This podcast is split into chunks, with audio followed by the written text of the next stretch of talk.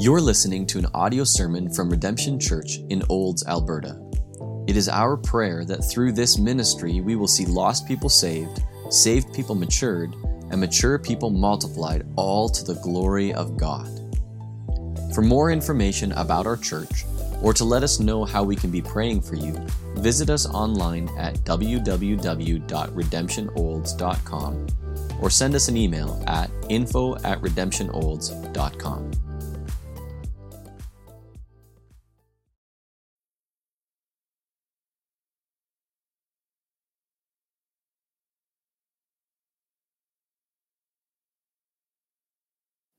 How's that? You guys hear me all right? Is that better? Okay.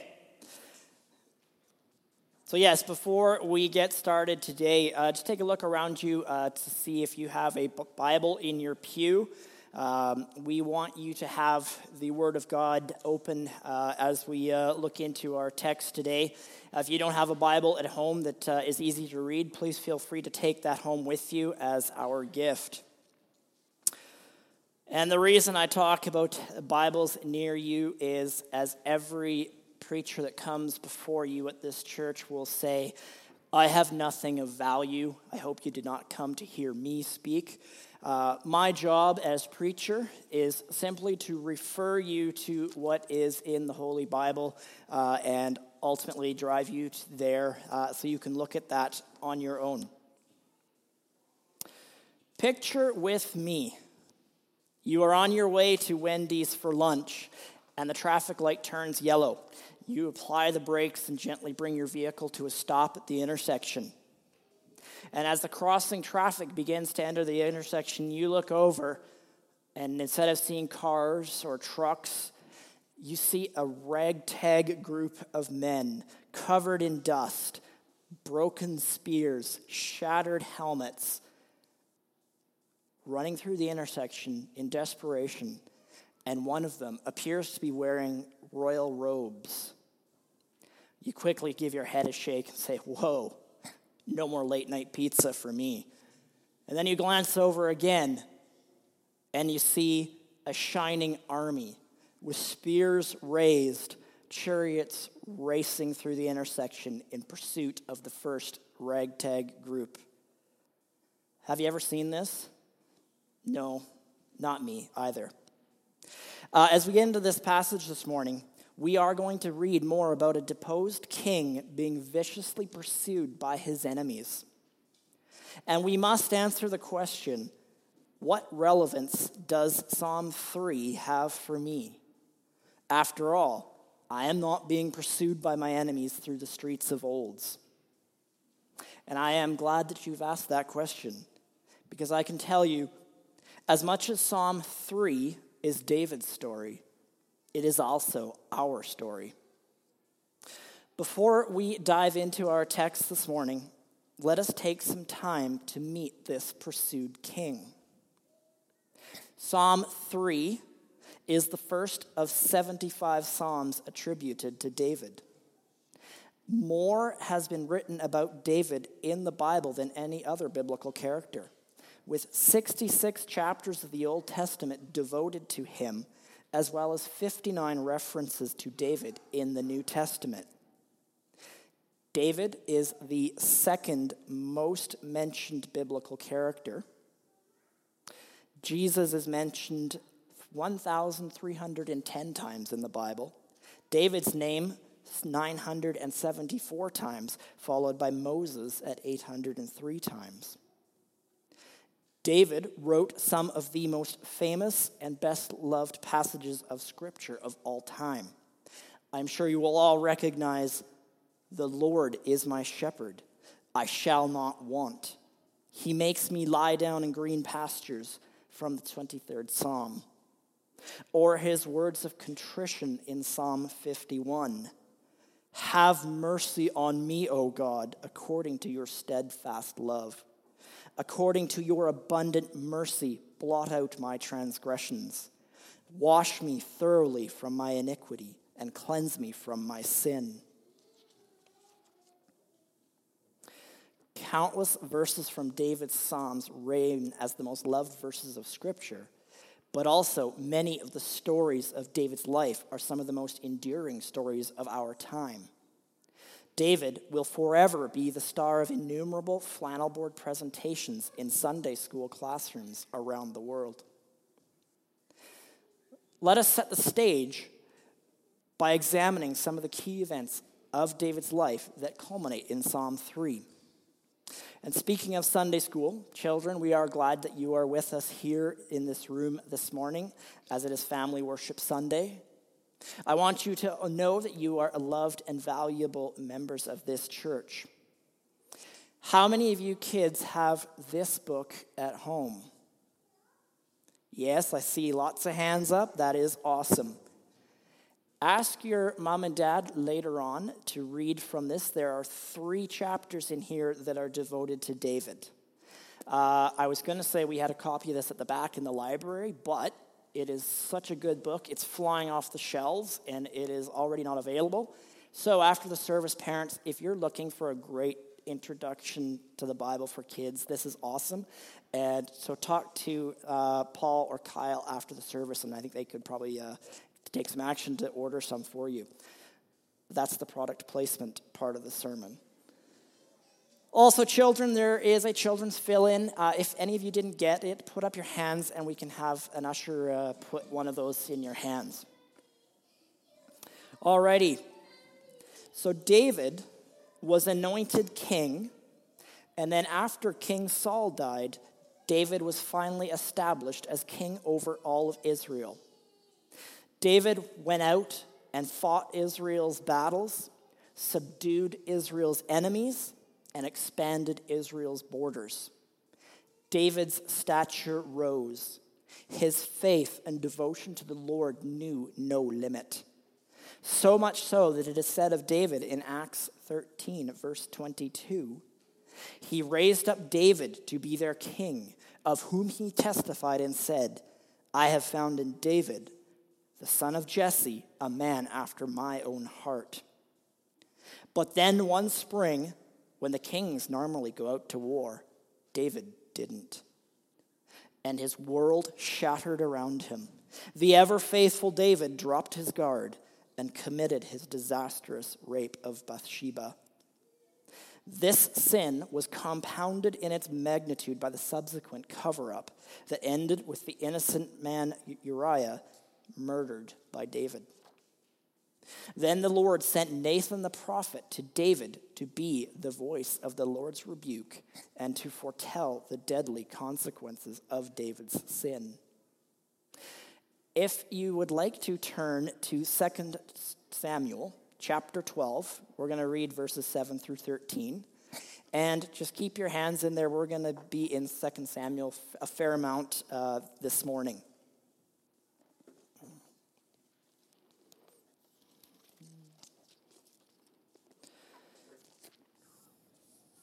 2 Samuel 12, verses 7 through 13. Nathan said to David, You are the man. Thus says the Lord, the God of Israel I anointed you king over Israel, and I delivered you out of the hand of Saul. And I gave you your master's house and your master's wives into your arms, and gave you the house of Israel and of Judah. And if this were too little, I would add to you much more. Why have you despised the word of the Lord to do what is evil in his sight? You have struck down Uriah the Hittite with the sword and have taken his wife to be your wife and have killed him with the sword of the Ammonites. Now, therefore, the sword shall never depart from your house because you have despised me and have taken your, the wife of Uriah the Hittite to be your wife. Thus says the Lord Behold, I will rise up evil against you out of your own house, and I will take your wives before your eyes and give them to your neighbor, and he shall lie with your wives in the sight of this sun. For you did it secretly, but I will do this thing before all Israel and before the sun. David said to Nathan, I have sinned against the Lord. And Nathan said to David, The Lord also has put away your sin. You shall not die. In response to Nathan's rebuke, David repented of his sin and continued to walk in faithfulness with his Lord. David understood the mercy of God in forgiving his sin, but David also accepted that he would suffer the earthly consequences of his actions for the rest of his life. In response to Nathan's rebuke, David penned the words of Psalm 51, which we read just a few minutes ago. Fast forward 11 years to 2 Samuel chapter 13. Here we encounter one of the darkest moments in the biblical narrative the rape of Tamar.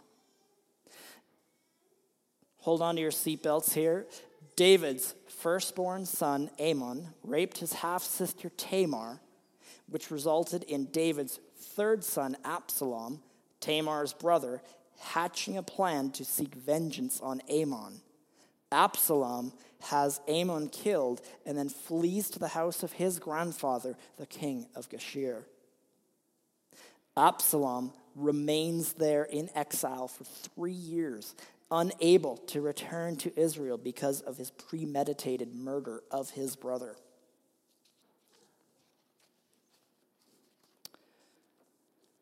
Perhaps David was afraid of the public perception of being soft on crime. But after David had completed his time of mourning for his eldest son Amnon, he did not send for his son Absalom, although he longed to do so. Eventually, David was persuaded to bring Absalom back to Israel, but not Jerusalem. Finally, after two years living in house arrest, Absalom was able to secure an audience with King David and was permitted to return home to Jerusalem at last. However, instead of humbly returning to his hometown and accepting his father's forgiveness, Absalom began a campaign to undermine his father's authority in the eyes of the people of Israel. Turn with me to 2 Samuel 15, and we're going to read verses 13 through 15, or question 13 through 16.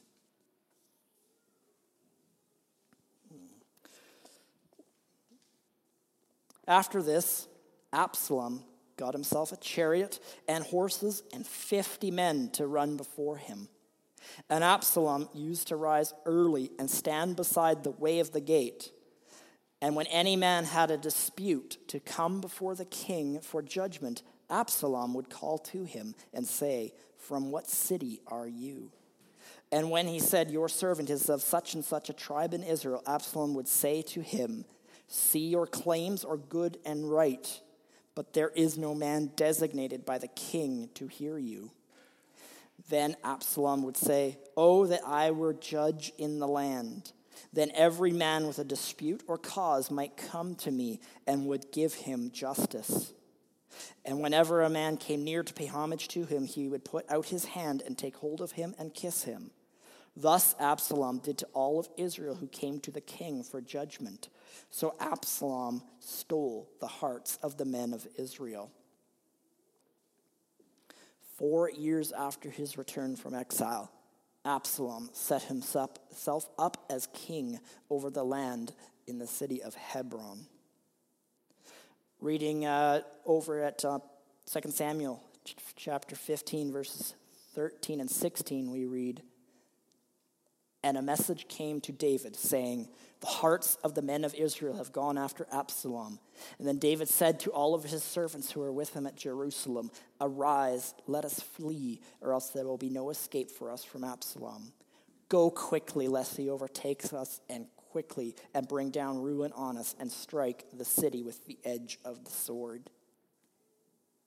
All of this now brings us to where we find David, hiding in a cave in the wilderness across the Jordan River a fugitive being hunted and pursued by his murderous son Absalom with his army of men intent on establishing Absalom on the throne.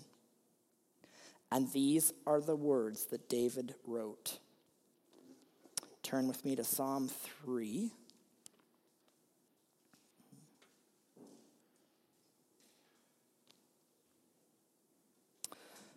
Save me, O my God. A psalm of David when he fled from Absalom, his son. O Lord, how many are my foes? Many are rising against me. Many are saying of my soul, There is no salvation for him in God. But you, O Lord, are a shield about me, my glory and the lifter of my head. I cried aloud to the Lord, and he answered me from his holy hill. I lay down and slept. I woke again, for the Lord sustained me. I will not be afraid of many thousands of people who have set themselves against me all around. Arise, O Lord, save me, O my God, for you shall strike my enemies on the cheek and break the teeth of the wicked. Salvation belongs to the Lord. Your blessing be on your people.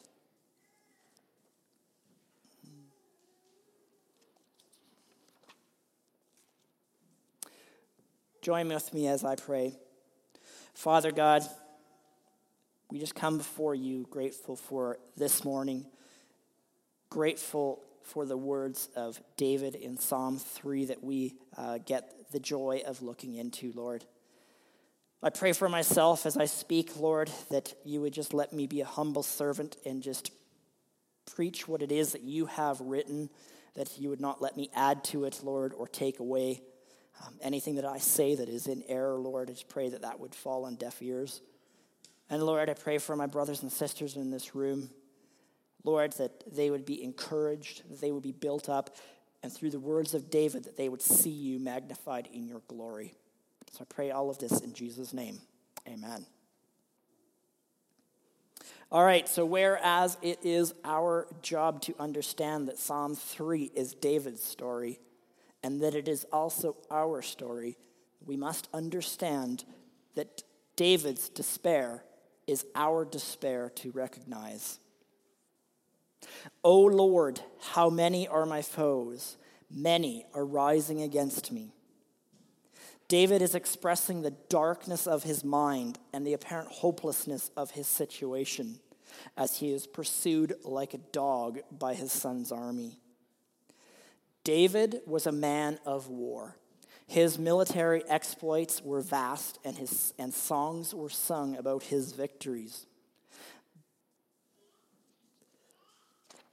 In addition to the betrayal of his son, Absalom, Ahithophel, David's trusted counselor, turned his back on David and went with Absalom.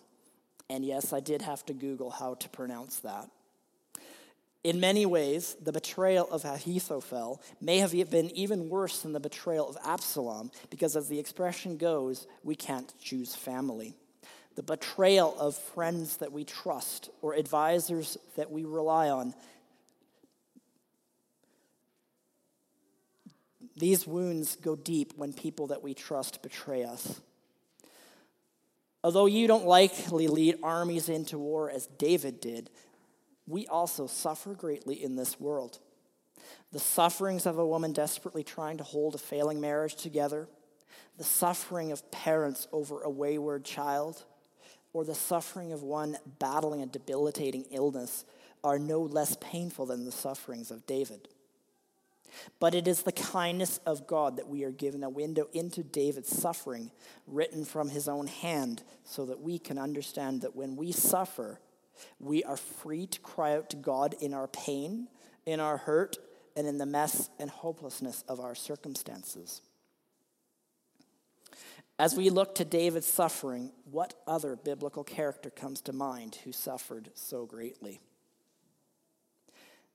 Just as David suffered, Jesus himself suffered beyond all measure on our behalf so that we could relate to him. I'm reading in Isaiah chapter 53, verse 3, where it says, He was despised and rejected by men, a man of sorrows and acquainted with grief. And as one from whom men hid their faces, he was despised, and we esteemed him not. Jesus suffered horribly at the hand of the very people he came to rescue. Jesus, the only sinless man, was betrayed, beaten, whipped, mocked, and then went to the cross to save his people.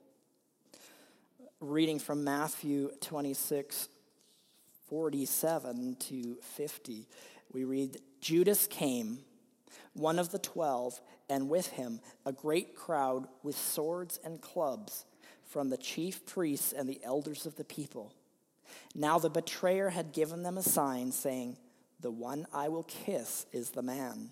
Seize him. And he came to Jesus at once and said, Greetings, Rabbi. And he kissed him. Jesus said to him, Friend, what do what you came to do. And then he came up and laid hands on Jesus, and they seized him. The suffering and the betrayal of Jesus described here was foremost to fulfill the prophecies of Jesus, of who Jesus was, and how he would come to redeem his people out of their bondage of sin. But Christ's suffering also served another purpose. Though through Christ's suffering, we receive a high priest who understands and knows our affliction, one who has suffered one who understands the trial of living in this fallen world. We call upon a Savior who understands, one who can sympathize and offer real comfort. For we do not have a high priest who is unable to sympathize with our weaknesses, but one who is in every respect has been tempted as we are, yet is uh, without sin. It says in Hebrews 4:15. Now, as painful as our suffering is, we must understand its proper place. Physical suffering opens our eyes up to the brokenness of our fallen world, but most importantly, suffering forces us to look inward, where we must recognize our real foe, our ultimate foe, our sin and forsakenness before God. Jesus himself experienced this forsakenness on the cross when he cried out, My God, my God, why have you forsaken me? Forsake means to renounce or reject something once cherished without intent to ever recover or resume. In the second verse of Psalm 3, David's enemies were calling out to David, saying, God had removed his anointing upon David as king because of his sin with Bathsheba. And David, while he had repented of this sin, in his darkest fear, wondered if his enemies were correct, that he really was beyond the redemptive reach of God. Many are saying of my soul, there is no salvation for him in God all of humanity, you, me, everyone that we know, is stuck in this place along with David. Lost, alone, and forsaken. Without hope. We must recognize that David's despair is our despair. But David does not leave us there, and nor does God. As we read in Psalm 3, verse 3 But you, O Lord, are a shield about me, my glory, and the lifter of my head. And here we see that David's hope is our hope to claim. David, the man after God's own heart, the Lord's anointed of Israel, in his darkest hour still clung to hope. Now, hope is a popular word these days in the events, coming out of the events of the last 18 months or so, you will hear people saying that hope got me through. I clung to hope. I never lost hope. In Scripture, hope has a much different definition than how we commonly use this word today. Western people use this word associated with the concept of chance. I hope it does not rain today at the picnic, or I hope the Blue Jays win their game we tend to use this word synonymously with the word wish. The Bible defines hope as the confident expectation of some future good because of the strength and character of God. God's people can claim to have hope because it is a hope based on something, or more specifically, someone. This is the hope David grasped a hold of when he describes the Lord as his shield about me and the lifter of my head. The Hebrew word shield means armor, but it also is a reference to the protection of a king. A good king provides his people with protection from his enemies due to the king's military might, justice for his people through his wisdom, and food for people through the provision of land for his people to farm. David, as a military man and a king over Israel, would understand this word in both lights and is right to describe the Lord as both a shield in time of crisis, but also a provider and sustainer for life. David fully recognized the state of his soul, his need for rescue, and his hope was firmly fixed upon the Lord.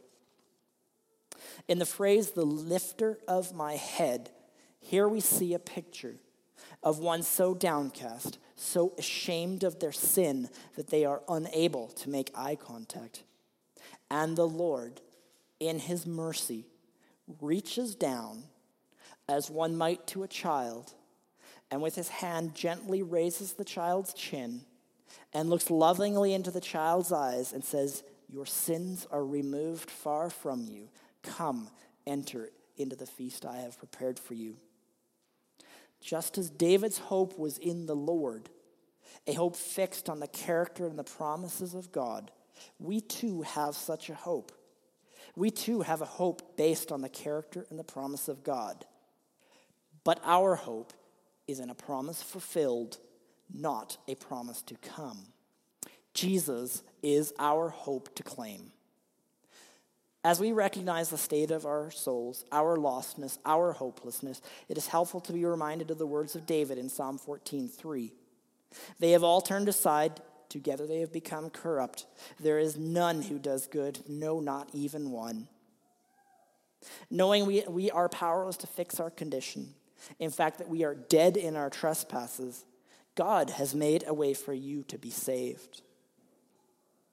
He sent his Son, Jesus Christ, to take on the penalty of your sin by dying on the cross so that you might be made righteous before God. We read in Romans 3 24 and 25. We are justified by his grace as a gift through the redemption that is in Christ Jesus, whom God put forward as a propitiation by his blood to be received by faith. And we read in John chapter 3, probably the most famous scripture verse of all time For God so loved the world that he gave his only Son, that whoever believes in him shall not perish, but have eternal life. Hearing these verses is all fine and good, my friends. But what if you do not know this hope? What if you thought you were saved, but you are now not so sure? What should you do if you hear that your heart is pushing you to believe for the very first time? If this is you, pay attention to my words. Do not quench this stirring, but rather ask the question that should be on the forefront of your minds What must I do to be saved? The answer is first, simply believe God. Literally, take him at his word. Believe it when he tells you through his word that you are a sinner. When God tells you that belief in Jesus Christ is the only way to be saved from your condemnation, that you would accept this to be true. When God tells you that the only way to know lasting satisfaction and joy in this world is to walk each day with your Savior, Jesus Christ, that you would believe it and do it. What work then is required to be saved? In John 6 29, Jesus answered them, This is the work of God, that you believe in him whom he has sent. The him whom he has sent is Jesus. In addition to believing God, you must confess verbally with your mouth that Jesus is Lord. Reading from Romans chapter 10, verse 9 and 10, it says, If you confess with your mouth that Jesus is Lord and believe in your heart that God raised him from the dead, you will be saved. For with the heart one believes and is justified, and with the mouth one confesses and is saved. Why this emphasis on confession with our mouth? Just as the prophet Jeremiah says, the heart is deceitful above all things and desperately sick. Who can understand it? We are all masters of self deception. We are eminently capable of believing lie after lie. It is easy to believe a lie in our minds, but it is much harder to believe our own deception when we speak it aloud. As humans, we don't like these answers. We want to do, to act, we want to earn our salvation. We desire those, these things so we can satisfy our greatest sin, our pride. We want to say, I did this, I deserve this. All the religions in the world, with the exception of Christianity, teach that if we clean ourselves up, act the right way, follow all the rules, we can earn our salvation. This is so satisfying, and it is a wretched lie. We are saved solely on the basis of Christ's payment for our penalty on the cross. Where does the ability for you, a dead man, to cry out to God in your deprived state come from? It is nothing less than the unmerited and undeserved gift of God. Reading in Ephesians chapter 2, we see, For by grace you have been saved through faith, and this is not your own doing, it is the gift of God, not a result of works so that no one may boast.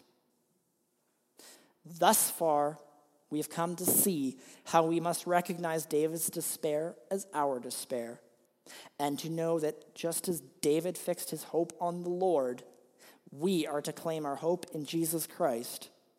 We are to see in verse 4 that David's prayer is our prayer to emulate. Psalm 3, verse 4 reads, I cried aloud to the Lord, and he answered me from his holy hill. Psalm 3 is one man's deeply personal prayer to the Lord in his time of crisis. And through it, it serves as a model that we can use to learn and to, or to help us as we pray. I'm sure most of you are familiar with the prop, the popular prayer acronym ACTS. You all know how it goes. A is for adoration, the spending of time in worship and contemplation of God's character and glory. C is confession, spending time in your prayer confessing your sin to God. T is thanksgiving, thanking God for how he has blessed you, protected you, or provided for you. And finally, S is supplication, asking God for your needs or your present concerns. And I'm equally sure you've all heard the corny jokes about how it would not go over very well with your wife if you started every conversation with uh, the Acts prayer model. However, I will defend this because there are times when you'll find that you are unable to pray, that you are unable to make an utterance to God, that you don't even know where to start. It is in these moments that following a tool such as Acts can serve as a springboard to prayer. Just as an aside note from personal experience, I would rearrange the ACTS acronym into CATS, not because I particularly like cats, but I have found that the single greatest barrier to prayer is my sin. I can sit down to pray, but I am unable. I feel no presence of God, nothing. But when I spend time before God in honest confession of my sin, I find the floodgates usually open and prayer flows fast and naturally. As we read in 1 John verses 8 and 9, if we say we have no sin, we deceive ourselves, and the truth is not in us. If we confess our sins, he is faithful and just to forgive us our sins and to cleanse us from all unrighteousness. It is when we confess our sins that we are cleansed from our unrighteousness. We are free then to enter into the throne room of the Lord in prayer.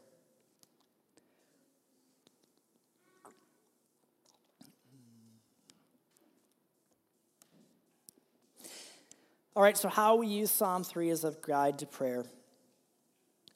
We simply follow it as an example.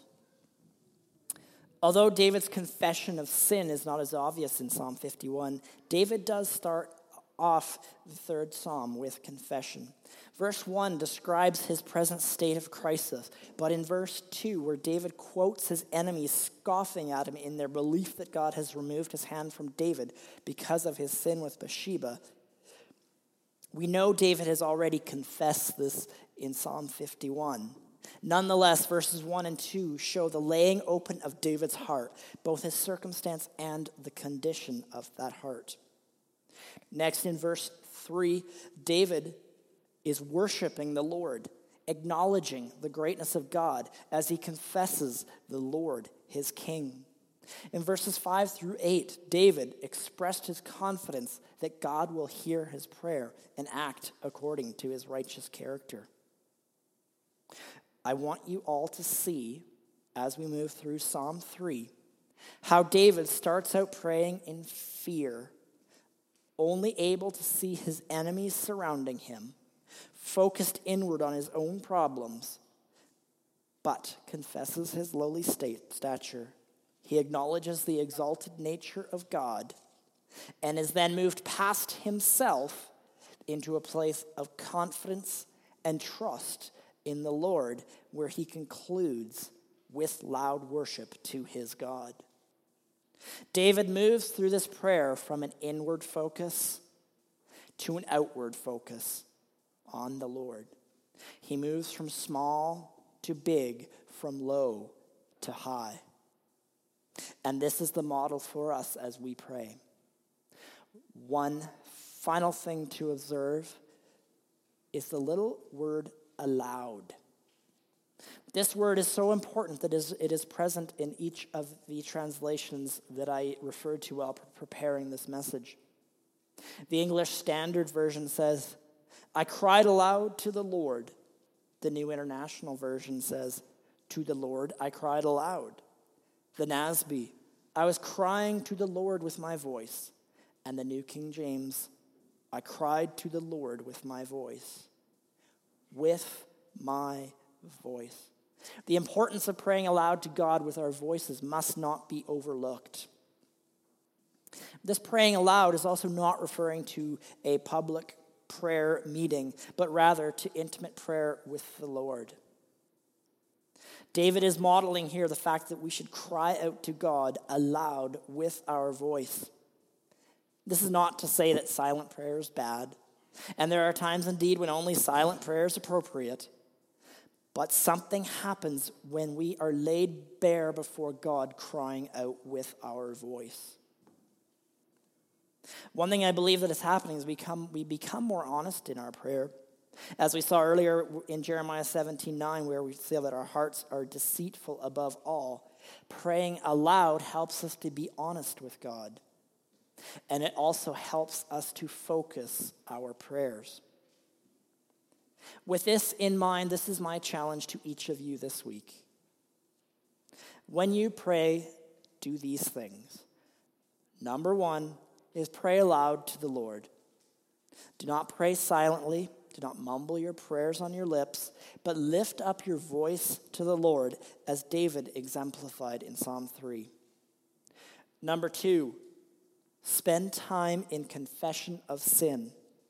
Be less concerned with your struggles or with your laundry list of requests, but rather bare your soul to God in confession. And finally, end as David ended by worshiping your Lord in your prayers. In doing these three things, Look to see if God blesses you in this, if your prayers become more powerful, more effective, more intimate. As David prayed in this psalm, we see him moving from a place of inward focus and move towards a place of confident trust in the Lord. And this is exactly what happens to us when we cry out to the Lord with a loud voice. As David prays, what do we see as the result? In verse 5 of Psalm 3, we read, I lay down and slept. I awoke again, for the Lord sustained me. As David prays, he receives comfort and assurance, which allows him to rest for the night. And as David awakes in the morning, we shall see that David's deliverance is our deliverance to receive. As David poured out his heart in fervent prayer to God, he received peace, comfort, and assurance from the Lord. And as we pray, like David, we receive peace in which to rest. Some of you outdoor types, or any of you who have taken survival training, will be familiar with the rule of the survival rule of three. This rule states that the human being can survive for three minutes without air, three days without water, and three weeks without food. This rule is used as a simple reminder to prioritize our efforts and our actions in a survival situation. The one need that this rule does not address is our basic need for sleep. And I can tell you, as a person who suffers from sleep challenges, the great gift that a good night's sleep is. On days where I have not slept, I struggle to see God rightly. I perceive Him, but dimly. But on days where I've been blessed with a great night's sleep, I am able to see God in glorious technicolor clarity. What David describes in verse 5 is the provision of sleep that our bodies were designed to need, but also the rest of the mind. Through the act of prayer, David answers, or correction, God answers David by giving him the ability to lay down his head and receive restorative rest. You will notice God has done absolutely nothing to change David's circumstances.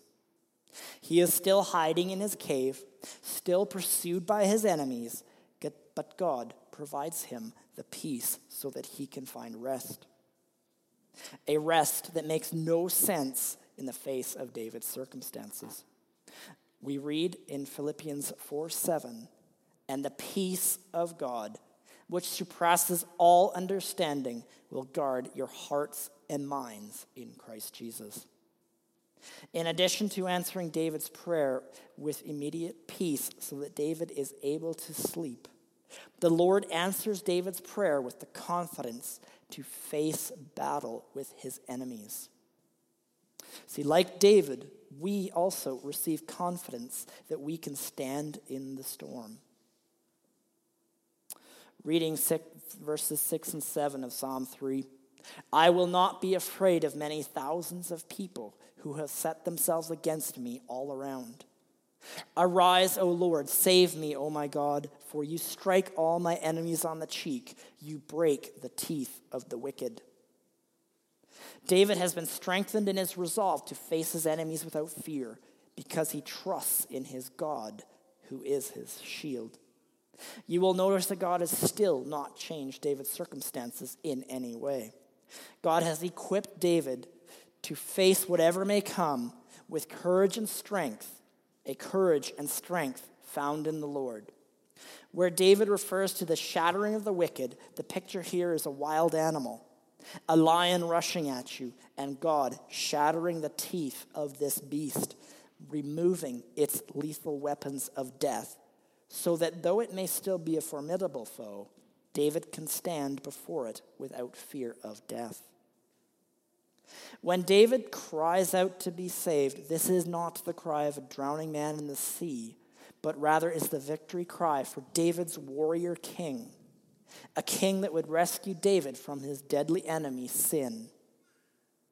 This same warrior king also defeated death for us on the cross, Jesus Christ. And this is the promise is as true for us as it was for David. As we lean into God through prayer, through the meditation on his word, he promises to strengthen us and to equip us so that we are able to stand in the battle no matter what enemy we are facing. As we read it in Ephesians chapter 6 verse 11, put on the whole armor of God that you may be able to stand stand against the schemes of the devil. It is true that David is still calling out to the Lord for deliverance from his very real foe Absalom. But David's confidence in the Lord stems from the, from the fact expressed in the final verse of Psalm 3. And that fact is that salvation belongs to the Lord. Salvation belongs to the Lord. Your blessing be on your people. With these concluding words in verse 8, David presents his thesis statement for the entire psalm that salvation indeed belongs to the Lord. Salvation is from God, by God, and for God's glory. The words of verse 8 make it clear that David confidently trusted that God would deliver him. As we look over the arc of redemptive history, we know that the Old Testament saints understood that God would send them a rescuer who would deal with their sin once and for all, as it says in Genesis 3:15. And I will put enmity between you and the woman and between your offspring and hers, and I will crush your head and you will strike his heel. This verse is foretelling the time when God would send his rescuer, the Messiah, the Son of David, Jesus Christ, to crush Satan and defeat death on the cross. And what is God's blessing on his people that we see in the last line of this psalm. The Lord promised Abraham that the whole world would be blessed through his seed. This is Jesus. Just as David looked forward to that day when the Lord would deal with his sin, we today look backward in time to that day when Jesus Christ, our Lord, went to the cross to defeat sin and death so that we would be raised to new life in Him. As the Lord promised Abraham, and, and in your offspring shall all the nations of the earth be blessed, because you have obeyed my voice. First verse of the Gospel of Matthew says, The genealogy of Jesus Christ, son of David, son of Abraham we can see that Jesus is the promised blessing on God's people. From Abraham to David to Jesus. In a dark cave in the wilderness of the Jordan, we have seen a crushed and dethroned king, crying out to the Lord in his anguish and fear, receiving comfort and strength from the Lord, who strengthened David to faith whatever may come. This same David stands in grateful worship to God, whom he would know would come through always.